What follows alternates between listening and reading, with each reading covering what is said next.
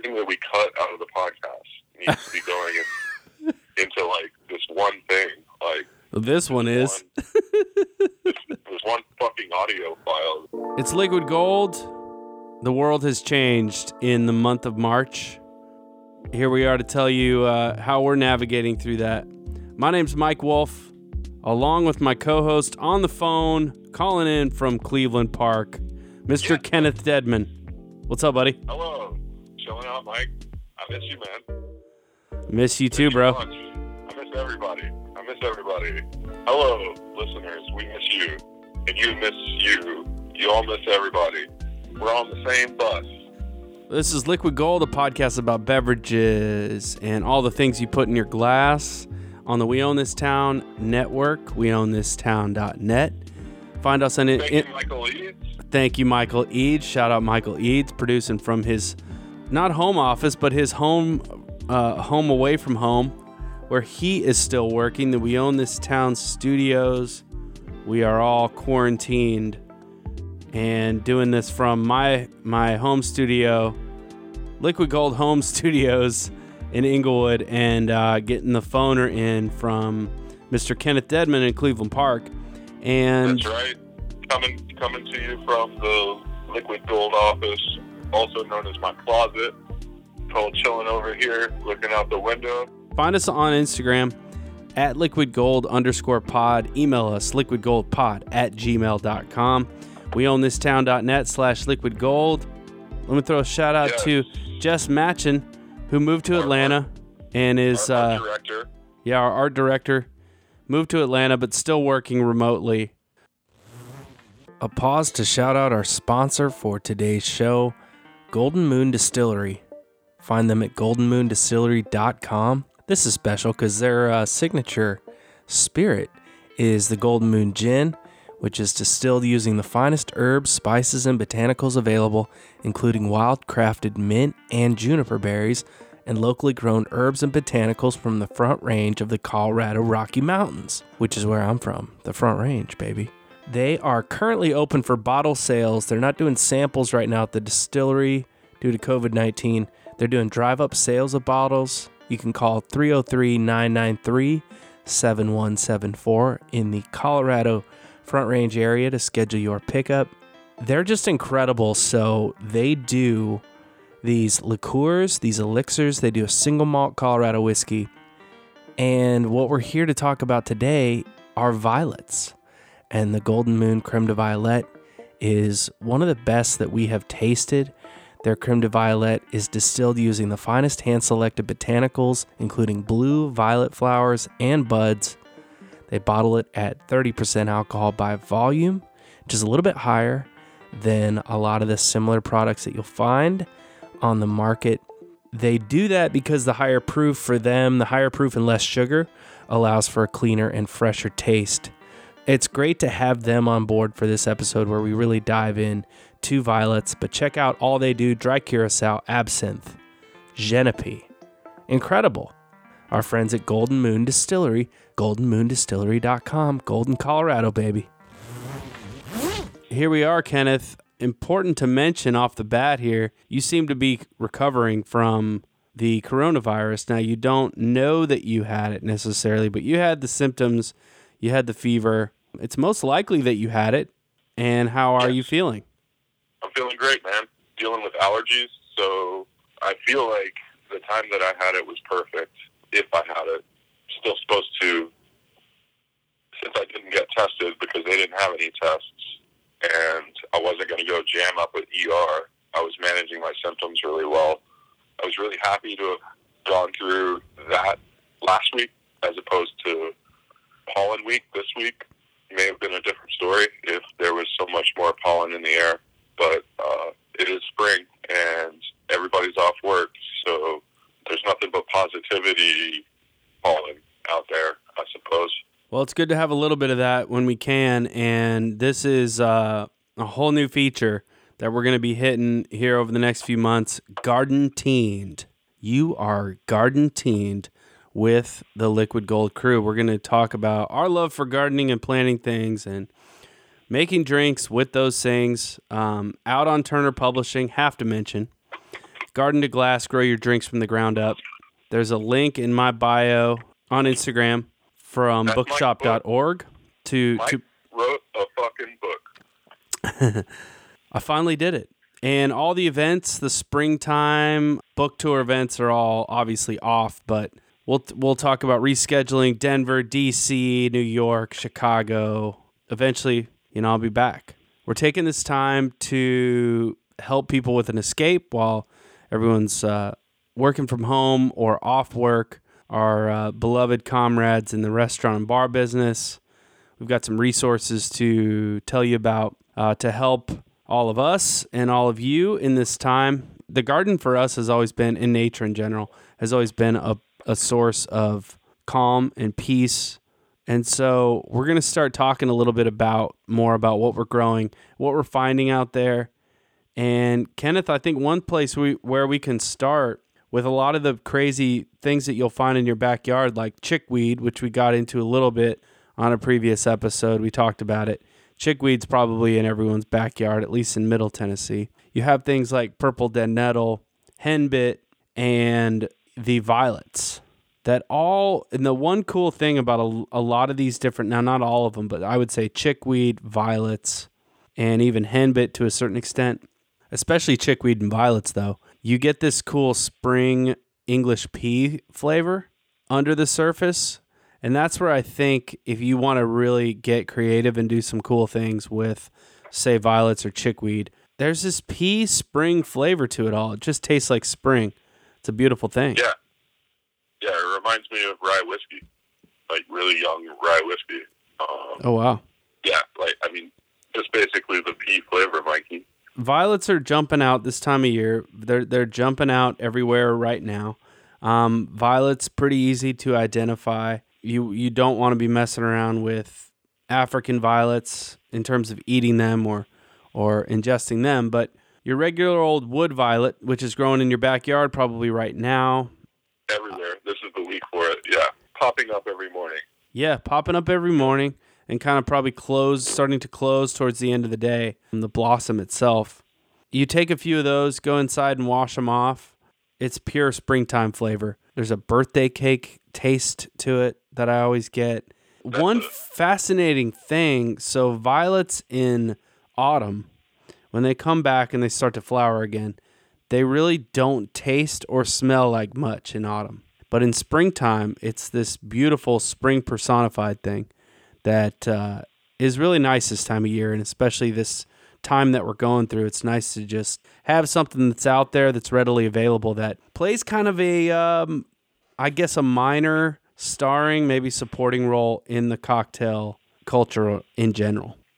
Yeah, it ushers you out of, well, ideally in the cocktail scene. At the cocktail bar or at the restaurant, it's the first readily available flower that's growing massively. Like, you really just have to, like, look around while you're on a walk, whistling to yourself. And you, you see them everywhere. And you, you can pick them. And, uh, but yeah, like, they're some of the first, like, blooms in the spring usher in the new cocktail season. They're literally everywhere, and you can preserve them in what I prefer, like three different ways. You can uh, make a vinegar out of them. Just get some white distilled vinegar. Dump as many of those in there as you you fucking can. Actually, a lot room in a like mason jar for the sheer volume of the violets that you pick, and jar it up. Throw it in the back of your fridge for two weeks. You got violet vinegar. You can use that throughout the year.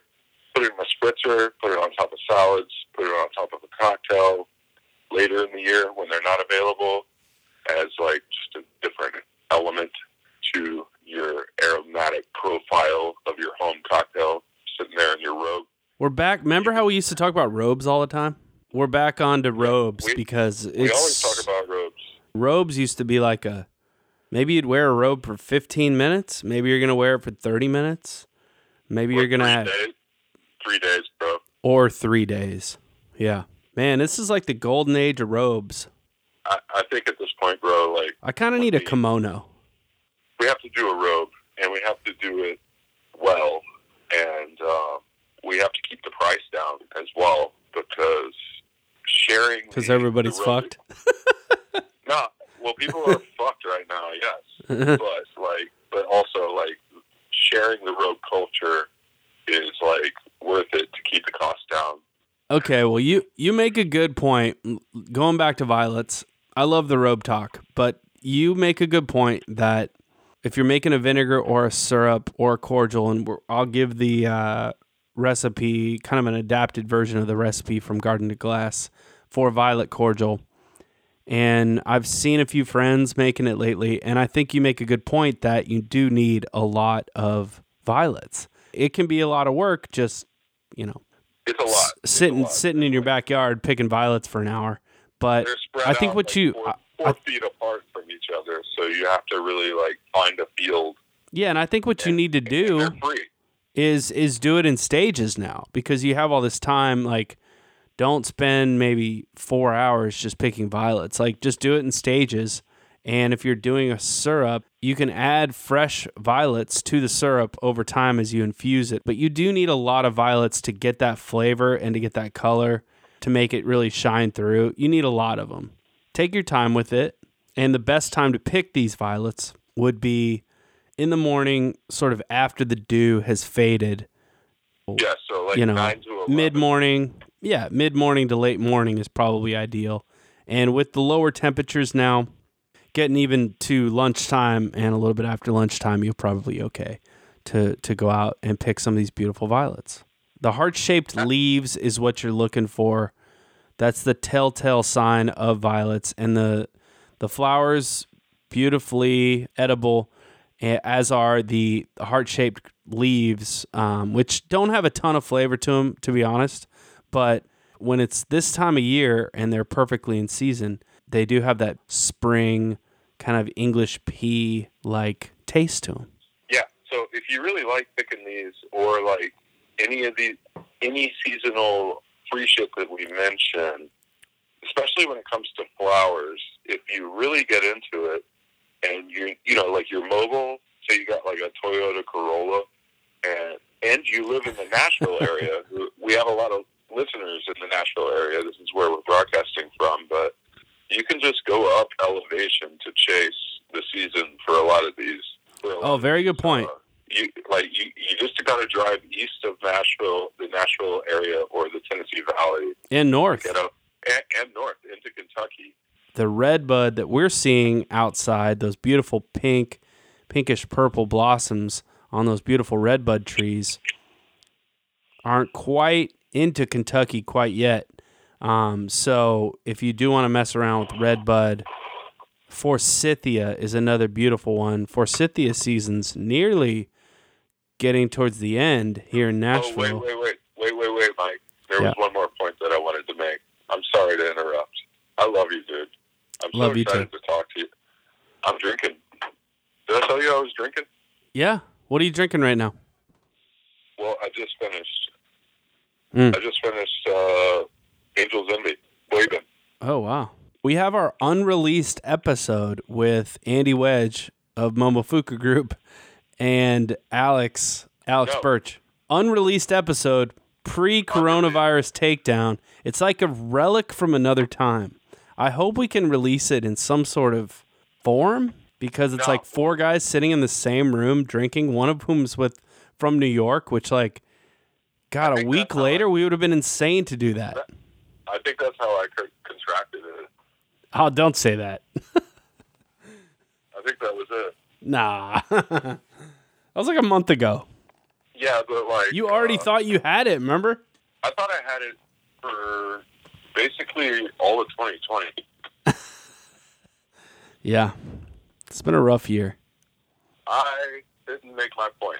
There's this thing that's happening with with the violets and w- what makes them amazing at this time of year when they pop up and you actually have confidence that it is spring and you know like things are going to be moving forward. The year has started and you can you can start growing all these other things. But on nights like this in the spring, at this recording, it's kind of chilly outside, but the ground is warm because the sun was out a little bit and that is the perfect time to pick your aromatic herbs.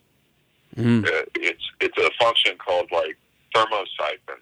It's where like the plant is reaching up to the sun, but the cold air keeps it like kind of preserved, suspended in the air. And it's just like it's the perfect time to pick your herbs. If you have a huge herb garden, as it gets hotter in the summer, like you want to wait for those like those nights that like a huge storm blasts through, and maybe a couple of hours. Because like in the south for sure, all the storms come towards the end of the day. But you know, like six hours after that storm, the thunderstorm that hopefully didn't rip apart your house goes through. It creates this vacuum and it sucks all the humidity out, and the plants like get invigorated by the chillier air. And that is the time to clip your herbs. It's primo. It's primo. Yeah.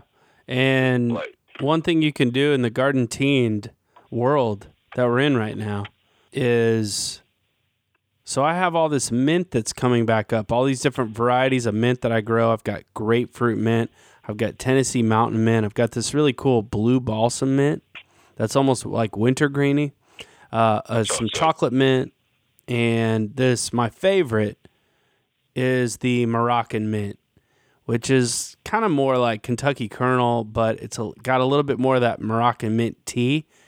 It's more like the traditional mint that we're all used to, but it is just there's something about it. But what you can do this time of year, as all the mint starts coming back like What do you- crazy, and lemon balm, is you can clip it as it's coming up young. So as your young shoots come up, and they're all once they all get to about say uh, four inches high or so, you can start to clip them. And if you're going to be making things later with them, like you could make your own vermouth, you could make all these cordials, you could tincture those young herbs coming up because they're so vibrant. The oils on them so beautiful, and clipping them at this point is good because they will start to branch off a little bit, and uh, you're contributing to the some vigorous growth that can come in the summer. So think about that as your herbs from last year start to come back, that you can clip them and and preserve that flavor by tincturing them or maybe making cordials, infusing them however you want. But you you are only helping the the growth that's going to come in the next few months. What else from the garden, Mike? I've got um we're going to go down excerpt alley and I've got this excerpt from Garden to Glass here. You gonna read from your book? Yeah, this um Hang on, let me grab my copy. chapter 4 rhubarb redbud and the spring bling that is really what's going on now as redbud blooms forsythia honeysuckle's about to start coming out. You got dandelions and you have our beloved violets that we're talking about on this episode. And the chapter begins the grass outside is still cold. An earthy yellow with little flecks of green like a punk rocker's hairdo. Looking closer Heart shaped green leaves abound throughout the yard and garden, soon to give way to bursts of purple as violets bloom and lend the air a perfume like sweet fragrance that smells faintly of birthday cake. Dandelions roar open and stretch their blossoms like hundreds of little suns, growing taller by the day until they're teed up like golf balls to be smacked by the wind, blowing seeds back into the earth to start the whole dance back up again. Redbud trees show off their pink and red blossoms, so harmonious they appear purple if you drive by fast enough, signaling that this spring thing is really on, as the neighborhood turns from stark and tangled to vibrant and inspired. Forsythia's overflowing branches light up the block like a golden Christmas tree. You know, the one that's still sitting in your backyard from a few months ago, shrinking into an old brown stogie, just begging for an early spring bonfire. So that's a little excerpt from the book. Plug a palooza. You're a great writer, Mike. I'll tell you what. Hey, I appreciate you saying that. So one thing that I thought was really cool is I got into violets over the years and started using them using them in cocktails is the orris root or the iris root, root of the iris flower or iris plant, the state flower of Tennessee. Tennessee State flower. orris root's a botanical in so many gins. I'm talking classic London dry gins. Um, it's an ingredient that's been used in distilling for a long time. The reason that it's that it's used and one of the more special attributes of orris root is the fact that it smells and tastes like when it's dried and processed and everything. It smells and tastes like violets. Almost on a deeper level. And so if you can, I know we're all stuck inside and you probably don't want to dig up. I wouldn't necessarily recommend you to dig up your iris plant, maybe that you have in your front yard or something. But it's an ingredient you can order, and it's an ingredient that is, uh, with its use in so many classic gins, it can be really fun to work it into a homemade violet liqueur or cordial that you're going to make. And the recipe I give in the book for a violet cordial, and I make these because um, part of the audience that I'm that I was really writing the book for was bar professionals, people in the industry. So I make some of the recipes are a little bit bigger in scope. But so this violet cordial recipe in the book is one quart organic sugar, one pint of water. So what we're talking about is a two to one syrup, two parts sugar, one part water to get that richness. We're doing one teaspoon citric acid, one quart of lightly packed purple violets, picked in mid morning and lightly washed, one teaspoon dried iris root or orris root, a zest of one lemon, one sprig of lavender, which is optional, but if you have lavender in your garden and you're going to be making something with violet, you got to sneak a little lavender in there.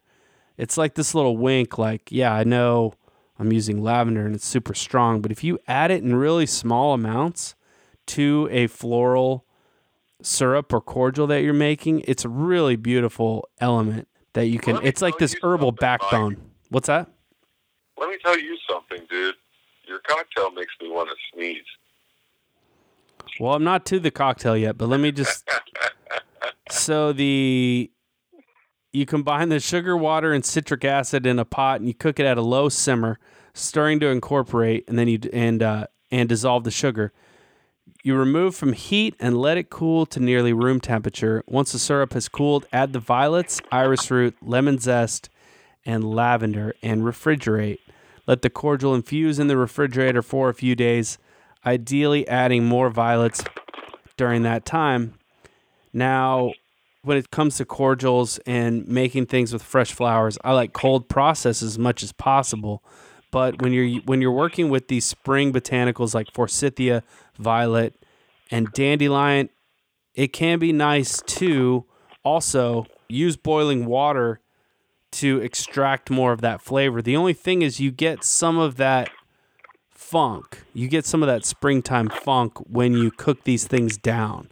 Um, so you want to be careful with heat when you're working with dandelion, violet, forsythia, things like this because the heat can take out some of that pleasant, honeyed aroma.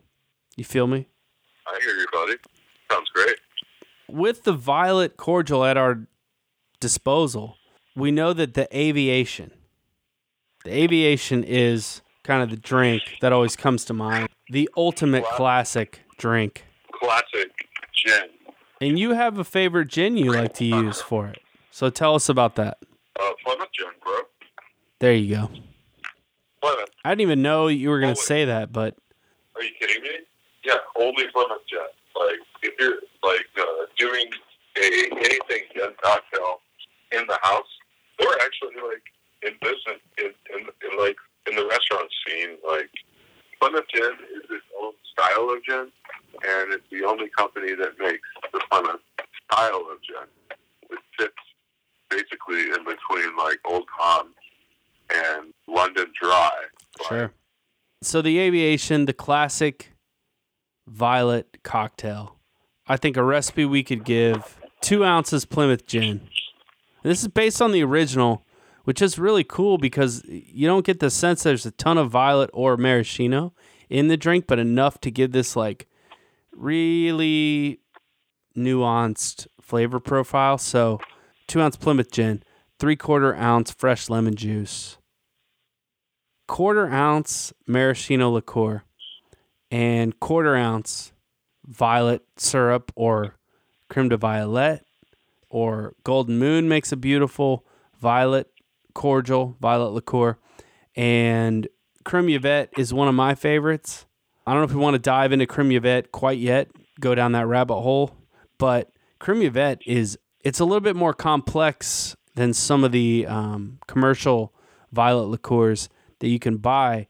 Creme Yvette is made from wild strawberries, blackberries, violet blossoms mainly, and then they use a little bit of cassis and, and some spices to it. I just like the flavor. I think it's a good flavor.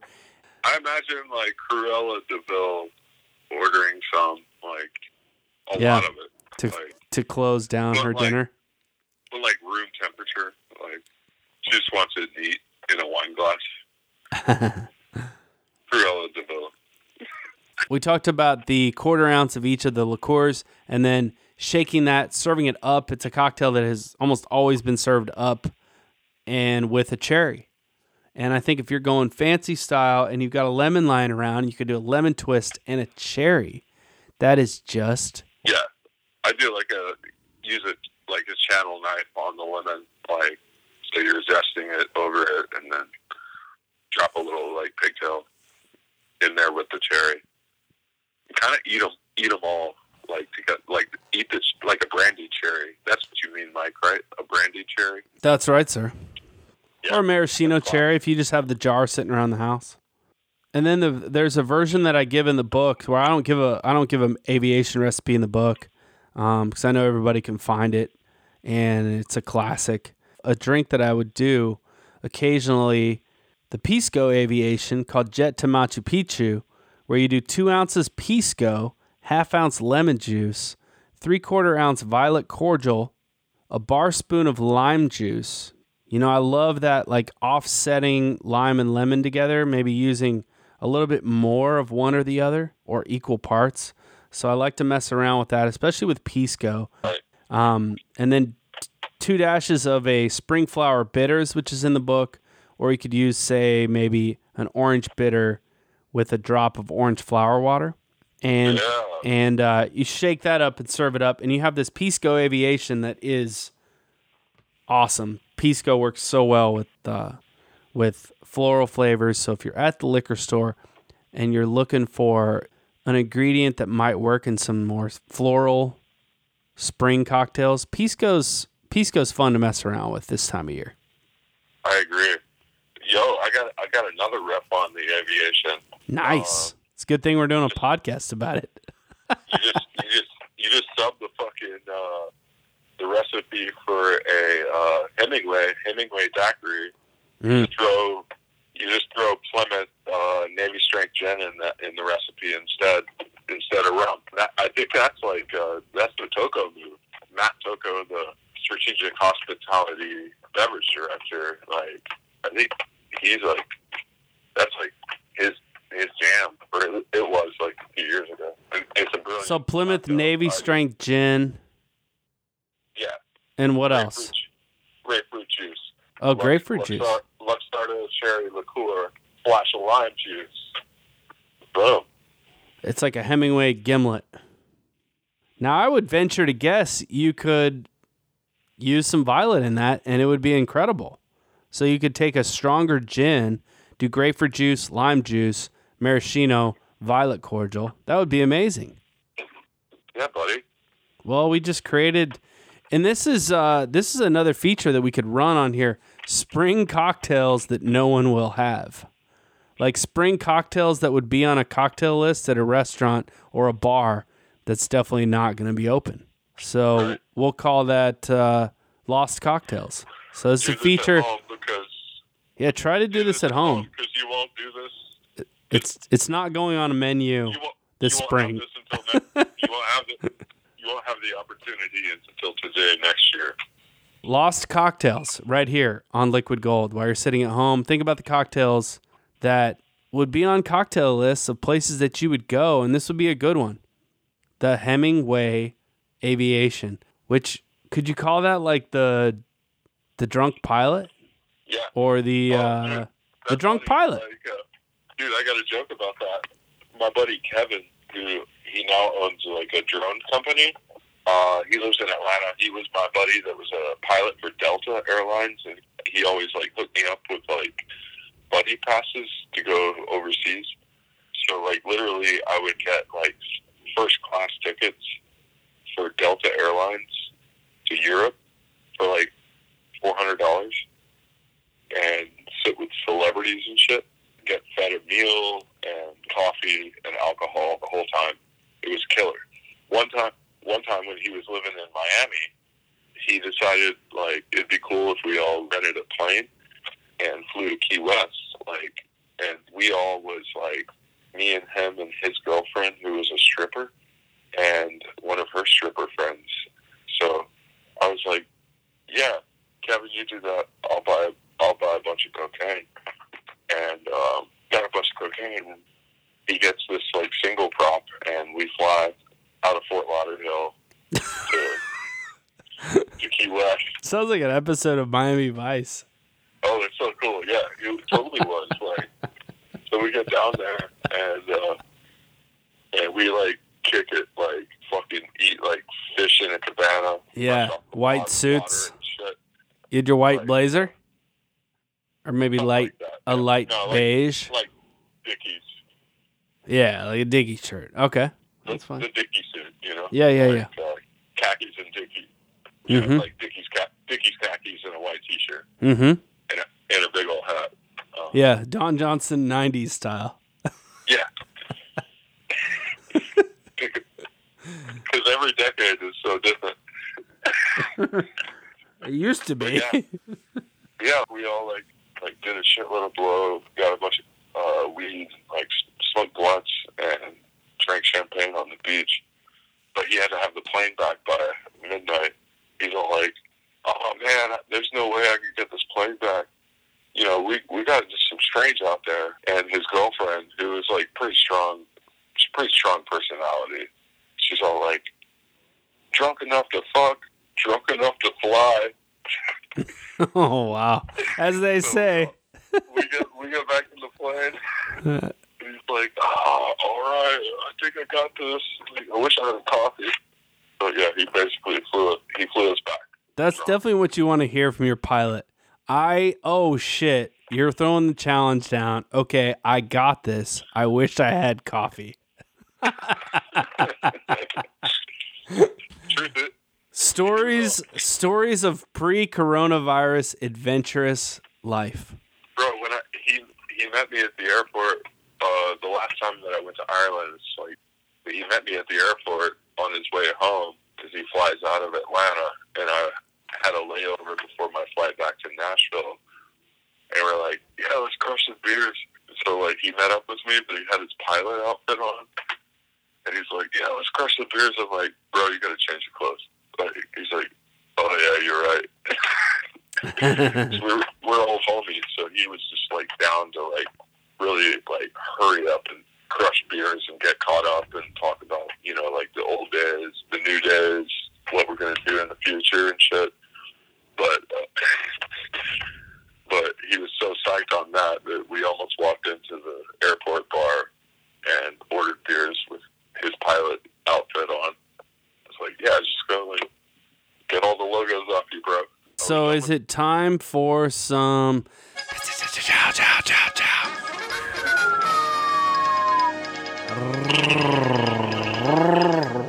booze news? We're in the quarantine and we're all fucked version. locked in the closet, trapped in the closet, booth news. Yeah, what do you got? What do you got? You got anything? All news right now, dude. Yeah. Yeah, like everyone's reaching for someone to blame, like someone, something, some entity to blame for for this uh, this virus that's happening. And like you know, like you've seen Trump fucking call it the China virus. He's really tried to perpetuate that. Also, to me, what I find like incredibly offensive is the reference, whether it's true or not, because it very may very well be true, is the reference that the virus came from bats, and that may very well be true. But bats are actually like basically the mammal honeybees for society. Do you, do you Well- tequila is on. You know how we talk about tequila, and Sure. How how much how much we love tequila, Mike, and how it's unfair because it's such a perfect spirit, but agave is pollinated by bats. I love that. You know, yeah, they're, it's one of the only. It's actually one of the only plants that's pollinated at night, specifically by bats. So that's just like one of many many things. Like Well, it's amazing that Yeah. bats can carry all these crazy virus, you know, viruses. And well, that's really just more like invading their their territory. Like which they're which they're doing in China and they have been doing for for the last 10 years, which if you want to say that this originated in a food market, that's the most accepted explanation. Originated at the food market. But there's also a lot of theories out there that that are not really conspiracy theories that it's just some of these researchers going into these bat caves pulling these viruses out to study them in labs where they do not follow the most strict uh, protocol of sanitization and of wearing gloves constantly and of wearing protective gear. That the virus potentially getting out of one of those labs was very possible. is that what you sound like? That's what I think happened. Yeah. I believe that it may have been like a cultured, a cultured virus, and by that I mean one that was being studied and accidentally released, quite possibly. And so bats are your friends in some ways. So I agree. You can't necessarily blame the bats. I mean, as always with stuff like this, we're to blame. Humanity Yeah. fucks itself over any chance it gets. I, I feel like the air quality getting better and what we have here, by the end of this quarantine is a six week start on climate change, responding to climate change. So I think like if everyone can look at it like that, the depression can go away. This isolation depression can go away, and you can realize that like like we're all going to have this fresh push to like a lot of people want to give each other hugs, but they can't. People don't like, especially Americans, don't really like being told what to do. But once this is all over, I think we're on the verge of a huge change that would happen like once every millennia, really, or we have a chance for that. Yeah. I'm excited. Yeah. We'll see.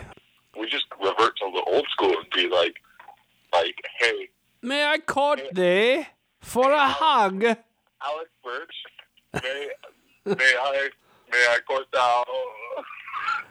May I Wilt thou be available for a hug? In the Yeah, near. like- Hey, Sally, got you want to like uh like shake hands in a, like in a cross pattern in five minutes? I'll go wash my hands. You go wash yours. We'll shake hands. Yep. My daughter had some interesting things to say about this whole thing. She's almost seven, and she was like, "We've been talking about the word without without school, with no school. I've been um, kind of the teacher around our house lately, and we've been talking about the word unprecedented, which I think is a, it's she's a little young to learn that word, but I couldn't think of a better word for her to learn for this whole time because I had no wisdom to give her about uh, other pandemics I had been through because I hadn't been through one like this. None of us really have. Um, so we were talking about the word unprecedented, and she was like, "When's the last time something like this happened?" And I was like, "Well, it was over a hundred years ago.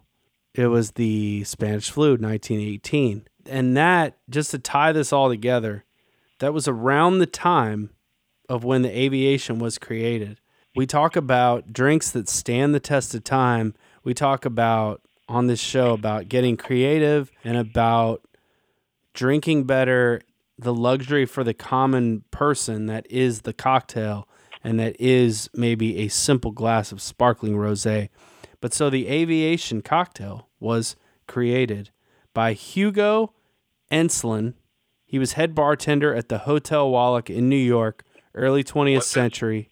What's his surname again? Will you say his surname again? Hugo Ensslin, E N S S L I N, and hi the first published recipe for the drink appeared in his 1916 book, Recipes for Mixed Drinks. His original recipe for the aviation in that book, published over a hundred years ago, which the year it was published was two years before the Spanish flu, would leave its mark on this world forever, as this pandemic is doing now. His recipe, going back to 1916, called for one and a half ounces of El Bart gin, a popular gin at the time in New York, three quarter ounce lemon juice, two dashes of maraschino liqueur, two dashes creme de violette, and that's it. And the garnish was he, he would shake those up, pour it into a cocktail glass slash martini glass, as folks might know it, and uh, and garnish it with a cherry, and there you have it. People are still making this drink. I always thought it was amazing when we would get calls for aviation because it happens. It happens a fair amount. People are like, "I want an aviation," and you're like, "God damn, okay, let's do this." Make one. Yeah. Yeah. It's also here's a fascinating thing. Okay. So we're going back 100 104 years to the publication of this recipe of this drink which encapsulates how violets have made an impact on the cocktail world or have made their imprint. Flash forward to 2019 when this book I just put out and Turner Publishing just published there's a version in there of a of an aviation. Okay, so I took a classic cocktail, made a different riff on it using these different floral flavors, but the aviation is in itself is in itself a variation on the gin sour, which was popular, you know, turn of the century, first golden age of the cocktail, where it was just gin, lemon juice, and some sugar or sweetener of some sort. Yeah, it's a var- variation of the daisy anyway. Like, it's just like, The gin sour, what I'm trying to say is the gin sour is like the ultimate thing to to to be creative with. Especially with violets where the aviation came from, but like anything spring, you can use the gin sour template, you know, gin, lemon juice, and whatever botanicals you can find to make a syrup with, or dandelions, or maybe Dandelions. chartreuse. huge. Like, hop on top of the dandelion. Yeah, we'll have to do dandelions next, I think. Let's do that next time on Garden Teened. Oh, one other thing that I thought was pretty fascinating. Uh, Romans, going back thousands of years, would make uh, wine from violets specifically and uh, would prepare it in the early spring and drink it in the late fall. Similar to how uh, our folk ancestors dealt with dandelions, making dandelion wine. So these are ingredients that have been around not just centuries, but millennia. This is the time for violets to engage with them, to see how they taste, to see what they ta- see what they smell like. Which and one other fascinating thing I can give before we break here is that some violets have this tendency to block your receptors. Can't smell anymore once you smell it. Yes. Like opium? there's a major component of the scent of violets, ketone compound called ionone, which temporarily desensitizes the receptors of the nose, thus preventing any further scent being detected from the flower until after the nerves recover. So that's how kind of diabolical certain violets can be. They're like, smell me. Okay, now I'm not going to let you smell anything else for a small period of time. How about Well, that? just How about how that? about that's just, that's just the function of like the spring anyway, when all the pollen is in the air. Buster. I just know I just know it. Like, uh, yeah, maybe you can attribute it to it to a specific plant to make it sound romantic, but like it's just the function of the season. Odorata violets, Viola or odorata, is primarily used in the perfume industry and can intoxicate one's nasal capacity so much that they can't smell anything else after taking in its intoxicating smell, which is kind of fascinating. And if we're going to tie it into coronavirus, if you're not smelling and tasting anything, that could be a pretty telltale symptom of coronavirus. So we can bring this Yeah. all together. That's what we do. So this is the great awakening. y'all. I was about it for a few days. Now I'm like invigorated, excited. Well, this has been a pretty bizarre episode of Liquid Gold, but it's bizarre times, it's historic times. I had Yeah, fun talking better. through Violet Aviation and all the crazy shit that's going on now with you, buddy. And I'm glad you're on the mend. Yeah, I feel great. I feel great. Pause to shout out our sponsor for today's show, Golden Moon Distillery. Find them at goldenmoondistillery.com. They do these liqueurs, these elixirs. They do a single malt Colorado whiskey. They do some really good bourbons and ryes. They do a Kümmel. One of my favorite things they do is the Amer Picon. So Golden Moon is one of the more authentic revivals of the French bitter Amer Picon, an ingredient lost to time but a great cocktail secret ingredient. Check out all they do dry curacao, absinthe, genepi. Incredible. Our friends at Golden Moon Distillery, goldenmoondistillery.com. This is Liquid Gold on the We Own This Town network, weownthistown.net slash liquid gold. And shout out to producer Michael Eads and art director Jess Matchin. Thank you, Michael. Thank you, Jess. Love you. Carry on. And uh, this has been a, new feature that we're going to be doing here over the next couple months Garden Teened right here on Liquid Gold, where we get into the garden and into the backyard, into the yarden, if you will, and into some of these ingredients that are coming out this time of year, which might provide you with some joy, might provide you with some solace to the craziness going on, and might actually lead to some better drinks that you can drink in your own home.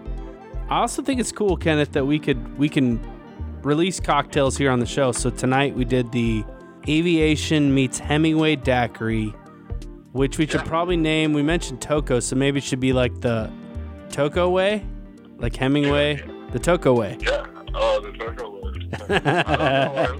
I don't know why we haven't had him on the show yet. Like, he's such a cool guy. Like, We were close, and the world like stopped. All right, we look forward to getting into more more of the botanicals that you can use in drinks that are out there, and we're gonna talk some more gardening stuff and getting out there in the dirt because it's that time of year. We all have an open, relatively open calendar for April. We're gonna be having some fun here on Liquid Gold. Kenneth, I look forward to having a drink on your porch soon. We can do that from a distance. No problem. We'll Yeah. work it out in the next week. And uh, For sure. For sure. you hang in there, buddy. Yeah, you too. Uh, keep keep sending updates. All right, well, we'll see you next time. From my co host, Kenneth Dedman, Thank you. thanks for all the words of wisdom, buddy. My name's Mike Wolf. We'll see you next time on the garden teamed portion of Liquid Gold here on WeOwnThisTown.net. Thanks a lot, y'all. We'll see you next time. Keep your chin up.